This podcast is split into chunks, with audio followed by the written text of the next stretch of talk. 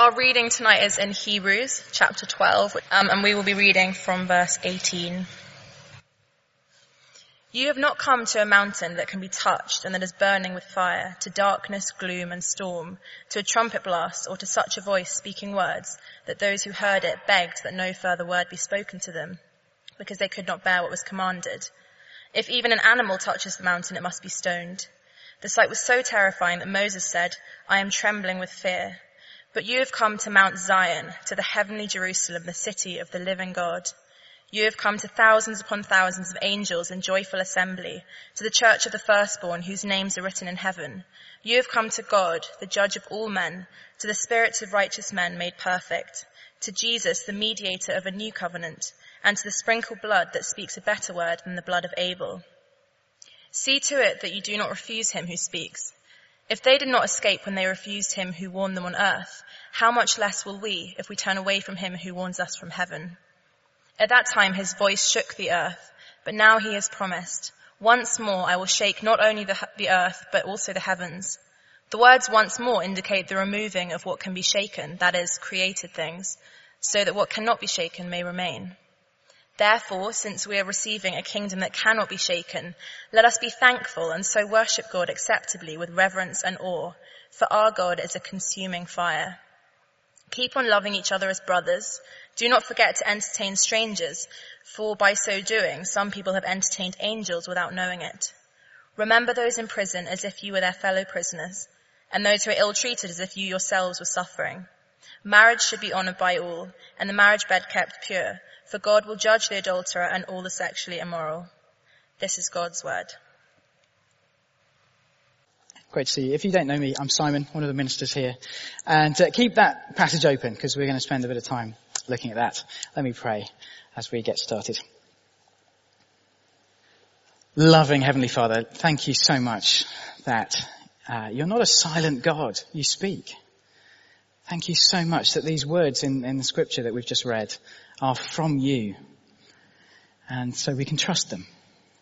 Thank you that they're powerful words with authority to change our lives, to transform us, to make us the kind of people you, you want us to be.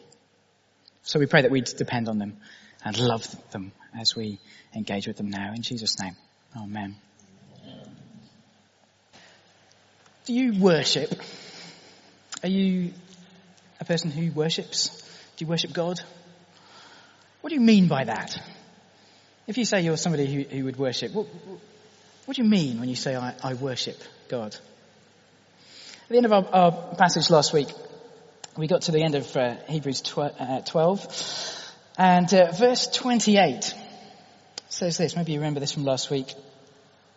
Since we're receiving a kingdom that cannot be shaken, let us be thankful. We got that far last week. And so worship God acceptably with reverence and awe, for our God is a consuming fire. What does that mean? What, what is worship? What does it mean to worship God acceptably in a way that we haven't just made up, but is how He wants us to worship? The answer is going to be laid out for us in chapter 13. Uh, and in a few minutes, we're going to spend some time on that. But before we get there, I want to just spend a little bit of time on this question. What is worship?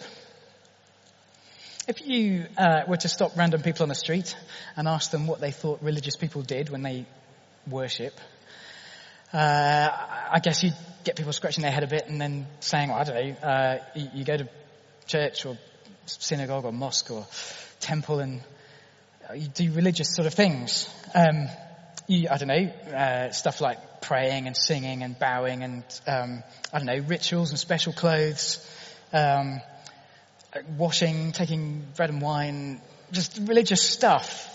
That's worship, isn't it? Is that what people on the street might say? And if you then ask the random person on the street, why do you think religious people do things like that? Um, I guess people might say, well, I don't know, to um, uh, get God's attention, earn his favor, um, I don't know, win his approval and, uh, and get some sort of blessing from him, that kind of thing. That is the way worship is understood by loads of people across the world who practice all sorts of different religions, even Sometimes worship is understood that way by, by Christians, as we'll see in a moment. Uh, you worship in order to earn God's favour, to get something from Him. And uh, people who write against Christianity or against religion today uh, love ridiculing that idea, uh, the idea of a sort of bored, slightly petulant God who sits there, doesn't really care about people. Um, so what he demands is people put on a show for him.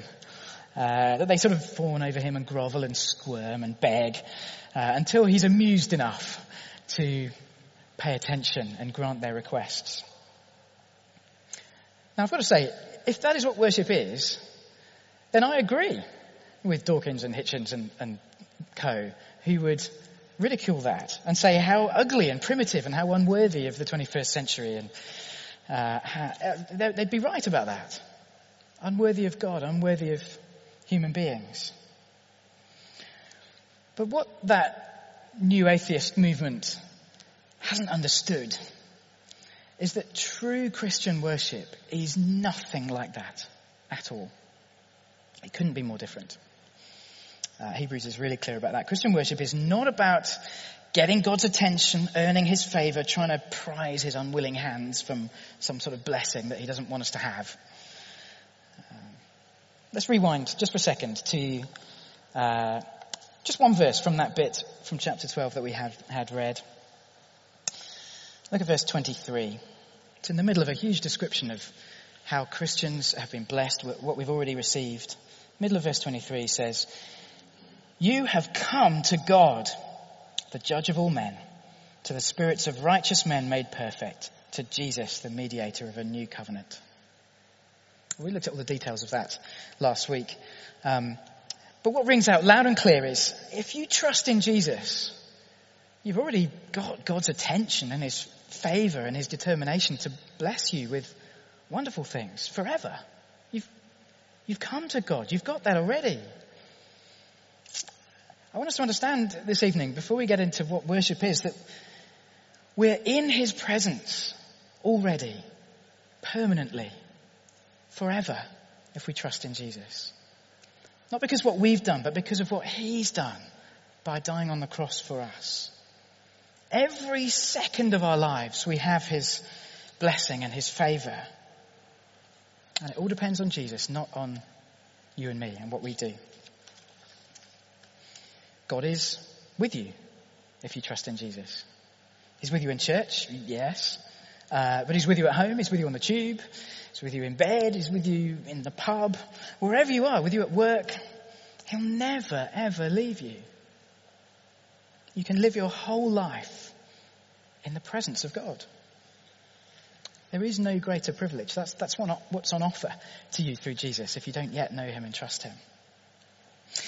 Now this means that uh, we don't have to go to a special place uh, to enter God's presence like a church or a temple. You don't need to do religious activities like animal sacrifices or wearing funny robes, whatever it might be. You don't need a holy person like a priest uh, who can take you into God's presence. Uh, it is all done. Jesus has done it. You've already come to God. He, the whole of Hebrews has been hammering on that point. Jesus has done all of that. So back to the question, what is worship? Well, what does the fact that we're always in God's presence mean about worship? Because here's the problem, the, the, the, word for worship in that verse, verse 28, was always the, the word for temple activities, for coming there to approach God and the priests and the sacrifices and all that sort of thing. The, the things you did to approach God. But all of that's finished. That's what Hebrews has been saying. Jesus has made that whole system obsolete by finishing the job that they've, they were trying to do. Worship used to be about trying to enter God's presence. But now it can't be about that. Because we're all in God's presence already. All the time. As verse 28 puts it, therefore since we're receiving a kingdom that cannot be shaken, in other words, since we're already saved, we're already on the way to heaven, already in his presence, so how should we worship? Now that is where chapter 13 comes in. Uh, when you get to chapter 13, you look at it and think, um, hmm, the NIV editors didn't quite know what to do with this, did they? Concluding exhortations. Thanks for that deeply revealing insight um, into how this all fits together. Um, in the original, there's no break between the chapters. The, you might know the verse numbers and chapter numbers were added much later uh, than it was written. So chapter 12 just runs straight into chapter 13. And the logic runs like this. Uh, verse 28. Uh, let us worship God acceptably with reverence and awe, for our God is a consuming fire. And that worship is, 13 verse 1. Keep on loving each other as brothers. Verse 2, don't forget to entertain strangers. Verse 3, remember those in prison. Verse 4, honor marriage. Verse 5, keep your lives free from the love of money. That stuff, says Hebrews, is worship. That is the acceptable worship that God is asking of us. How do you, how do you respond to that? Um, maybe you're thinking, wait a minute, this, this stuff, it's a bit sort of humdrum, a bit everyday, uh, a bit sort of normal life. Maybe you're expecting worship to consist of something a little bit more spiritual sounding, a bit more otherworldly, uh, some kind of special activity that we get to do and others don't get to do. This is just everyday stuff. But that is precisely the point. Because of Jesus, all of your life is lived in God's presence, enjoying His favour. And so, all of your life is worship. Worship isn't entering God's presence, it is living life in His presence. Worship is 24-7 now for us in Jesus because you're in God's presence 24-7 in Jesus. Now look, can I say this has been massively understood uh, in the history of the church and continues to be misunderstood in lots of ways today. Uh, a couple of examples very quickly. Traditional church buildings. Uh, we talked about this a little bit, I think, uh, a few weeks back. Um, but traditional church buildings, what are they like? Well, variations obviously, but at the front, you've got the sanctuary. And that's the really ornate bit, the bit where um, it's quite often sort of roped off with big screens or rails, and it's meant to be the, the holiest bit of the building. Sometimes only the priests are supposed to go in there. Uh, and that's the bit where you're closest to God. And then the rest of the building, well, that's just where everybody else sits. Uh, why are churches designed that way? whether consciously or not, it's, it's an imitation of the temple, where people would go and approach the presence of God that was hidden away in the Holy of Holies. But do you see how dangerous that can be? It completely ignores the fact that Jesus has brought us into God's presence permanently forever. Uh, if you think that way, you, you say, well, worship is this little one or two hour slot on a Sunday where I come and enter God's presence. Uh, you have to go to a special place, do special activities led by a special person. And Hebrews would say, no, no, no, no, no. Worship is not that little slot. You don't need those special things. Jesus has taken you to God forever. And so worship is your whole life. Uh, by the way, uh, in those traditional church settings, who sits closest to God apart from the priests? Up in the, the special pews at the front? The choir, the musicians. Musicians are so close to God, aren't they? Isn't it fantastic? That's been a real point of uh, confusion, music. Um, music can stir the emotions and it can feel very otherworldly and spiritual at times. And through the centuries, music and musicians have often been thought to bring us into God's presence in some sort of special way. Now again, don't undo the work of Christ. Uh, I've got a friend who likes to say, uh, if music could bring us into God's presence, then 2,000 years ago, God would have sent an organist or a guitarist. Um, but he didn't. He sent a savior to die on the cross. That is what gets us into God's presence. And so, I mean, this is a second example. Um, music today is at the heart of another massive misunderstanding of worship. I mean, think about it. If, if you if you're chatting with a friend and they tell you about a church they're going to and they say, oh, the worship at this church is fantastic. what do they normally mean by that?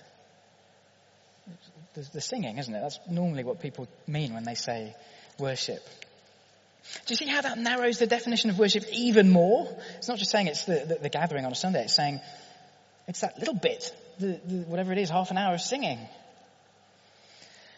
Now, if you've been here any length of time, if, you, if you've talked to me at all, you will know that I love music, that I'm passionately involved in the music here. I love uh, leading the band. Uh, I'm passionate about the place of music in ministry. Uh, if, you, have been here any length of time, you'll, you'll know that about me. Um, but I'm also passionate about helping us to see that if we think worship is music, we're also in danger of imitating the temple. Have you heard people talking about entering God's presence as they sing and being led into God's presence by the worship leader at the front? Uh, it's not always this blatant, but um, I came across a CD review which says um, it's of a, a church singing to, to, God. It says, um, "This recording will take you into the deepest inner sanctum of God's presence." Wow. How much would you pay for that? It's quite, it's quite something. I came across a, a training manual for bands ch- uh, that, that, play in church which says, um, the drummer in your band has the key to unlocking the presence of God. Where's Bertie? Get back in there. We, uh, you need to take us into God's presence. I mean, seriously, a few weeks back, we, um, we had a crisis. There weren't any drummers available, so we actually had a service with no drummers. I'm so sorry. We didn't enter God's presence that night. I'm so sorry. Do you, do you get how serious and silly this mistake is? I shall um, restrain myself because clearly this is one of my pet topics. But um, please don't be taken in. Music is wonderful and it's a great gift. And I love whenever I get the chance to say lots about uh, the way it helps us to express and align our emotions to God and His purposes, to encourage one another, to help God's Word dwell in us richly, His Spirit's influence to fill our lives. It's a joy to sing God's praise. Uh, lots of you heard me on that stuff. That's for another day. But please don't think of worship as just singing. Uh, don't think of the band leader as a worship leader who can help you into God's presence. It, it's not a helpful title. Uh, musicians are not Old Testament priests. We're not Jesus, for goodness sake. Uh, we can't lead you into God's presence. We're sinners just like you. Only Jesus can do that, and He's already done it. So, worship is all of life, not a restricted bit of time on a Sunday. And so this stuff in uh, Hebrews 13, the stuff about love and suffering and sex and money, that is worship. And that is more intrusive and more challenging to you and me than if it was just that God cared about a couple of hours on Sunday. So for the rest of our time, let's take a quick tour of these first few verses of chapter 13. This is what true worship is. And if you want to write things down, um, these are the headings I'm going with. True worship begins with loving each other. That's the sort of overall heading of these verses. Uh, and then a, a, a quick summary of each of the, the verses that come up. Love as siblings, verse 1. Entertain strangers, verse 2. Remember the mistreated, verse 3. Honor marriage, verse 4. Uh, I'm actually going to leave the last one of those till next week, just because of time, uh, and, and, cover it with verses 5 and 6. But it, it, belongs here with these verses, really, as an aspect of loving each other. So uh, I'll list it this week and then talk about it next week. So, true worship begins with loving each other. Isn't it striking that at the top of the list of what God regards as acceptable worship is how we treat each other? This is nothing like that uncaring deity uh, that Dawkins and co love to, to write about. You know, the one who just wants us to amuse him and he doesn't care about us. The God of the Bible, the, the true and living God, the worship he wants from us starts with loving each other. There's a contrast in chapter 13 between people and things. Uh, verse 1, keep on loving each other as brothers. And then verse 5, which we'll get to next week, keep your lives free from the love of money. So you put these first few verses together of Hebrews 13. And it's love people, not possessions. That's the beginning of understanding what God cares about and so what he calls us to, to do in worship. Now obviously these verses are, are a very brief bullet point summary of your life uh, and the worship you can engage in. So this is going to be a whistle stop tour uh, rather than a massively in-depth thing on these issues. But here are the first three then of these four aspects of loving people that the author brings out here.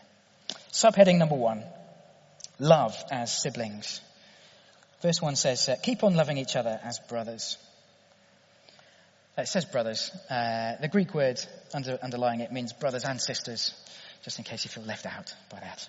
Um, now, the picture of the Christian life uh, that's given in the Bible is never one of lone rangers uh, who just sort of ruggedly go through life on their own. It's, you know, it's, it's just me and God. Don't need anyone else. We'll make it through. The Bible's expectation is that someone doing that will probably walk away from God. We're not self-sufficient in our spiritual walk. We're in a family as Christians. We, we need our brothers and sisters with our Heavenly Father. And so worship begins with being family, being brothers and sisters, practically. Uh, in church, we will ideally love each other as much, if not even more, than uh, a blood brother or sister. When I lived at home with my parents uh, and my brother and sister, there was this expectation every day that after school I would go home. bizarre. I don't know if you had that as well. Um, that uh, you know, if there wasn't some event on, I'd, I'd go home. Uh, and uh, and we did that. And so every every night after school, I'd, I'd go home and we'd, meet, we'd, we'd see each other and we'd eat together and we'd talk and uh, we'd we'd sort of look after each other a bit and, and meet each other's needs. My mum would cook and stuff like that. Um, that's sort of what a functional family does. Of course, of course, how we treated each other varied a bit. Um, no perfect families in the world, uh, but basically we loved each other, uh, and that showed in a daily life that I'm, I'm, really grateful for. Now I know that, that some here won't have had uh, that kind of enjoyment of an earthly family, and I want to say to you, you can have that. You can have more than that by being part of the family of God, by being with brothers and sisters that love you. Interesting fact. The, uh, the word for brotherly love in verse 13 in the original Greek is Philadelphia.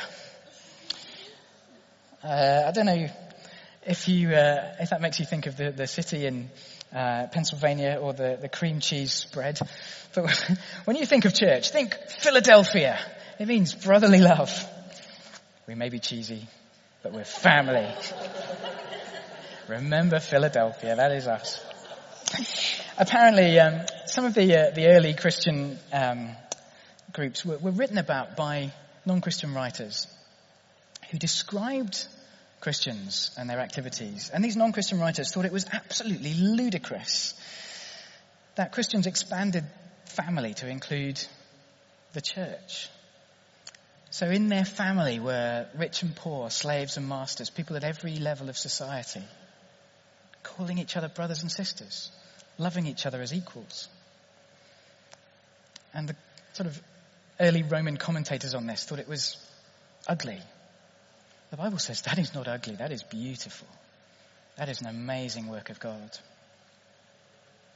And that is our worship. That's where worship begins. Now look, this is not easy.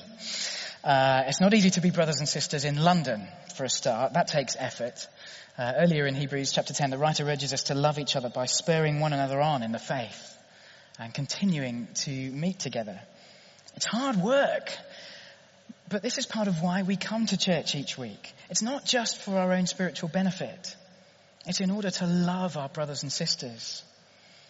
It's why we all try to make the effort, even on Sundays or midweek nights when it's chucking it down with rain, to be here and not miss an opportunity to, to love our brothers and sisters. In the summer, temptation is the opposite. You're there enjoying the sun in the afternoon, sometimes in the summer, and uh, it's so nice outside. and there's so many things to do in London in the summer and you're feeling so relaxed and you're lying there in your little sunbathing spot in the middle of some park thinking, oh, what does it matter if I don't go to church today? It matters. Loving others is top of God's list. It's not just for you. It's for the whole church that you should go. It can also be hard because of, um, well, frankly, what we're like. Uh, we're not always easy to, lo- easy to love. If you've been here any length of time, you'll have discovered that. Uh, there'll be people who you're tempted to avoid, or tempted to be ashamed of. You'll have worked out that, as the Bible says, they're sinful. And they might have worked out, as the Bible says, that you're sinful. Uh, so there may be people that you don't want to love. It's an effort. Um, I, uh, I, have come across church ministers who've done their theological training and they go to their first post as a minister. Uh, and they have a, a, ridiculously idealistic view of what it's going to be like leading a church. Um, and a couple of times I've heard people say things like, uh, well, you know, I, I thought I would just go and preach the word and everybody would follow and it'll be fantastic. Straightforward. And then they go and they discover, of course, a church that's full of problems and hurt and sin and relational complexity. And despite everything the Bible teaches and everything they should know about human beings, they're shocked. Don't be surprised when it's hard to love each other. I guess that Jesus found it hard to love us. It wasn't just an awkward inconvenience for him. Uh, he had to give his life to love us. Back in chapter 2, the writer describes Jesus' death on the cross for us and then says, Jesus, having died, is not ashamed to call us brothers. So let's follow Jesus' lead on this. Don't be ashamed to love each other as brothers and sisters, no matter how hard that is. Struck me as I was preparing this. Wouldn't it be easier to go to one of those churches where, um, you know, when nobody talks to each other? You, you arrive at the beginning and everyone sits in reverent silence. And then after the service, everyone departs in reverent silence. And uh, you don't have to interact. But yeah, that'd be easier. I'm not sure it qualifies as worship though. Not if this is at the top of God's list. Loving brothers and sisters. So do watch yourself uh, on this. Um, of course, there's going to be times when um, you can't come to church for good reasons. Work to minimise those if you can. The rest of the time, come. And also watch yourself. If you find yourself drifting into a pattern, I've I remember times when I've done this in my life, drifting into a pattern of sort of deliberately turning up just as the service is starting and then deliberately heading for the door just as the service is finished. Don't do that. If you want to worship here at Christchurch Mayfair, then worship God's way, which starts with loving your brothers and sisters. And that's going to take time and effort and sacrifice. But that's worship. Subheading two uh, these these uh, two and three are quicker, don't worry. Um, let me read verse 2. Do not forget to entertain strangers, for by so doing some people have entertained angels without knowing it. We'll talk about angels in a sec. Um, it's worth me setting the, the, the scene here by saying that things have changed a little about uh, entertaining strangers since Hebrews was written. In those early days of the church, there would have been uh, regular traveling groups of Christian missionaries who went from town to town, uh, and they would arrive in a town needing food and drink and somewhere to sleep, uh, and uh, then they'd be sent on their way to the next place with whatever provisions they needed. And a lot of early Christian writings to churches say, help these people if, if, a, if a, a traveling bunch of missionaries comes to your town, put them up, give them food, give them a bed, and send them on their way with what they need.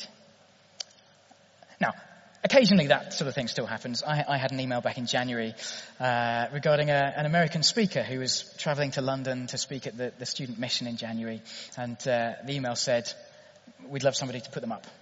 So that kind of thing still happens, but not often. It's quite rare. I imagine you don't, don't get that kind of email very often. Uh, so how should we apply entertaining strangers today as our uh, worship, as an aspect of our worship? Well, let me ask.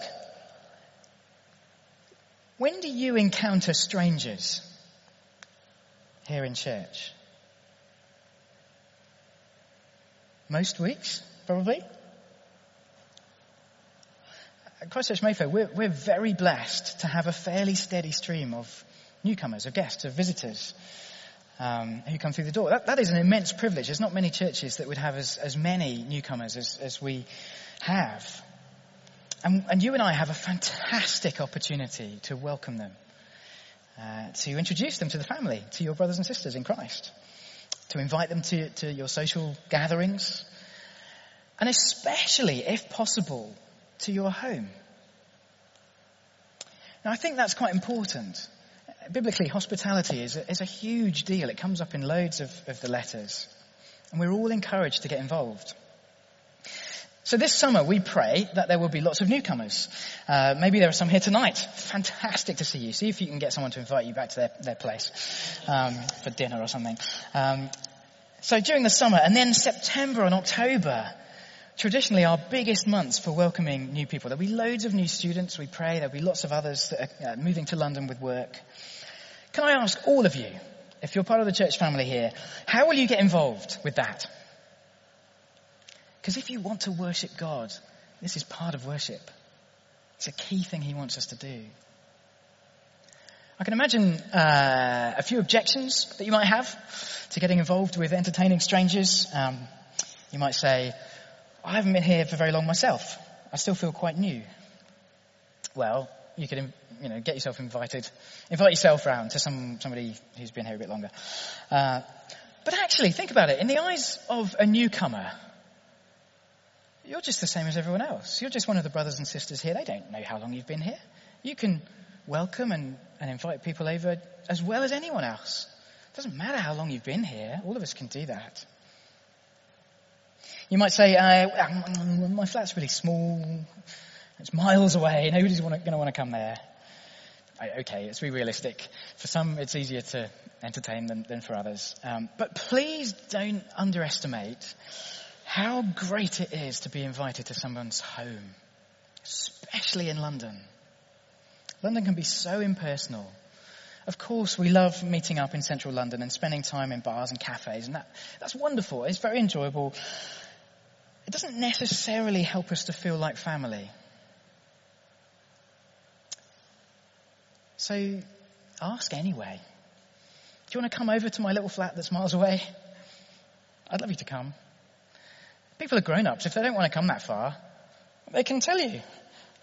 Should we meet somewhere else? Invite. Don't be, don't be worried or ashamed. Uh, I just feel tired and socially exhausted. I just can't imagine feeling up to that. I understand. Um, and there is a time for giving yourself a break. But don't be too easy on yourself in that respect. Um, we're not talking about entertaining every night. Uh, just an occasional effort to meet a new person and include them in your circle of friends. Doesn't have to be a lifetime commitment to that person. Uh, but then again, they might become a really good friend to you. So uh, during the summer, have a good holiday. Give yourself rest and a break. And then plan to be hospitable in September. But isn't it, isn't it, isn't it the job of the ordained ministers to do this welcoming? Really? Really? Do you see any evidence in here that this is addressed just to ordained ministers?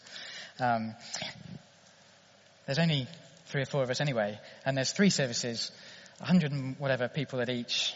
Come on, the math doesn't add up. Uh, we're all in this together. Please be realistic. These worship commands are addressed to absolutely everyone in the church, all the brothers and sisters. And to top it all, you might find yourself entertaining an angel in verse 2. Um, well, the, uh, the author is presumably thinking about when that happened to Abraham in Genesis 18. Uh, he welcomed three visitors, only later to, to discover that they were angels. Uh, same thing happened to Samson's parents with, uh, with a visitor that came over in Judges 13. so it can happen. Uh, he's not necessarily saying that that will happen to you or me. Uh, he's not necessarily saying that there are some angels planted amongst the newcomers who are coming to CCM in the summer, kind of sent by the heavenly MI5 to see how we're doing on the hospitality front. I don't think he's necessarily saying that that's going to happen, but I think he is saying this.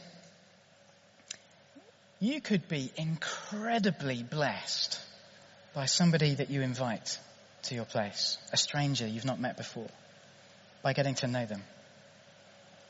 You have no idea how God might use that person in your life or in the life of CCM. Abraham had no idea what was coming with the angels that he unwittingly invited into his place. If you didn't invite that person, maybe they would just walk out and not come back. Maybe they'd end up walking away from God because of not finding fellowship in a church. Maybe if you do invite them, you're part of God bringing somebody to himself or part of God raising up a new leader who's going to do incredible things in the kingdom in the future. Or maybe you're meeting someone who's going to be your best friend. You don't know. God could bless you in extraordinary ways as you entertain strangers. Last subheading we're dealing with tonight. Remember the mistreated. This is verse 3. Remember those in prison as if you were their fellow prisoners, and those who were ill treated as if you yourselves were suffering. There's an extraordinary sympathy shown here.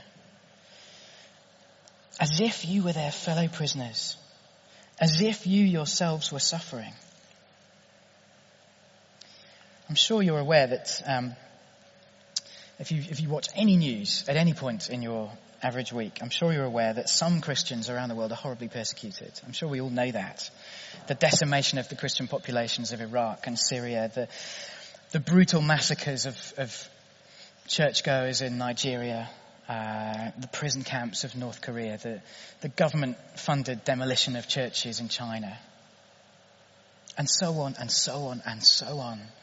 And the scale of it can sometimes um, make us feel numb. We think, I, I, just can't cope with thinking about this or knowing about it or, or, or praying it through because it's just, it's painful and emotionally hurtful to me to think about this persecution of other Christians. Please don't let that happen. Don't shut yourself off from the suffering of our brothers and sisters around the world. These verses encourage us obviously not every second of every day, but at least sometimes to, to see what's going on, to feel the anguish, to pray. The very first time the Band-Aid single was released, in the 80s, uh, my parents bought it for me.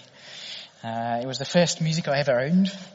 And um, I remember talking to my mum about one of the lines in the song, which says, and just thank God it's them instead of you. Thank God that the devastating famine of the 80s was in Ethiopia rather than Britain, in other words. Now look, I, I don't want to be critical. That line can be taken in two ways, can't it? There's a very callous way of saying that. Christians are being killed in Nigeria. Well, thank God it's them and, and, and not me, so that I can get on with my, my comfortable life. Things in Iraq, they're, they're dreadful for Christians. Uh, uh, it was just too painful for me to, to think about that. So I'll, I'll just thank God that I live somewhere nicer. Hebrews 13 won't let us slip into that callous kind of response. We're to be emotionally invested in the suffering and persecution of others, even when that's hard. Of course, it's impossible to be sympathizing and, and, and knowing and praying all the time about that. We're limited as to what we can do. But there's an organisation that some of us have found very useful uh, in this regard. Uh, you might have come across the Barnabas Fund. Uh, do have a look at their website if you've not seen it before. Uh, you can get their regular newsletters, which give updates on, on suffering Christians, persecuted Christians from around the world. Often it's heartrending. It's sometimes awful reading. There's lots of good news as well that they spread around. But Hebrews said, don't, don't that wasn't me. who, who sneezed into a mic? Um, Hebrews says, don't, don't shut yourself off emotionally from this.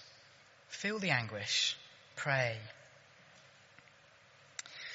Uh, and in the Barnabas Fund, you can give towards the, their work of supporting uh, persecuted Christians as well. It's not just the imprisoned in verse 3, it's those who are mistreated in any way for being a Christian. So, uh, what will you do when one of your colleagues is ridiculed or humiliated for being a Christian? Will you stand with them or, or just drop them when life is difficult?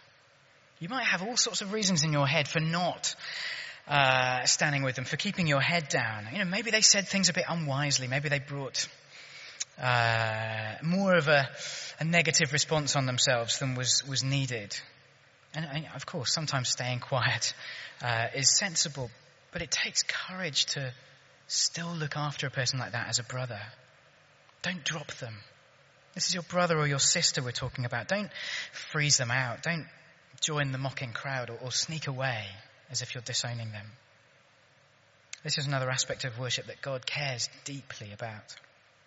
So, uh, there you have it for tonight. Part one of true worship in Hebrews 13.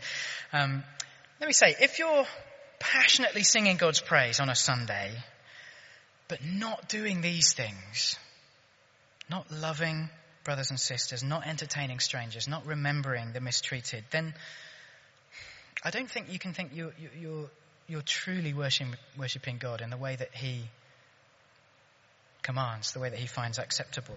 We can't reduce worship to an hour or two on Sunday. It is our whole life. And loving people is at the top of the list of what worship really means. So as we finish, look around you, look at the people next to you, look at the people behind you. These are your brothers and sisters. These are the people that you're on that long, hard journey to heaven with. We share the privilege of being in God's presence, uh, to worship Him every second of our lives. We have that privilege. And what He cares about the most in our response of worship to Him is that we love each other. So let's pray.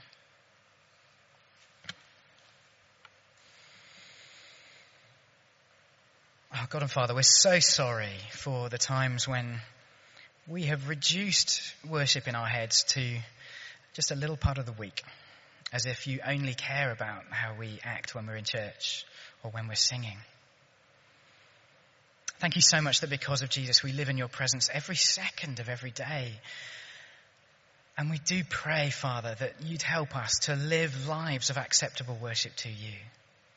Help us to think this evening, what can I do to love my brothers and sisters more? What can I do to entertain a stranger, to show hospitality to people that I've not met before? And what can I do to be more caring, more involved in the persecution of Christians across the world? I pray that each of us would take action on all of those points, that we might worship you in the way that you want. In Jesus' name and for your glory. Amen.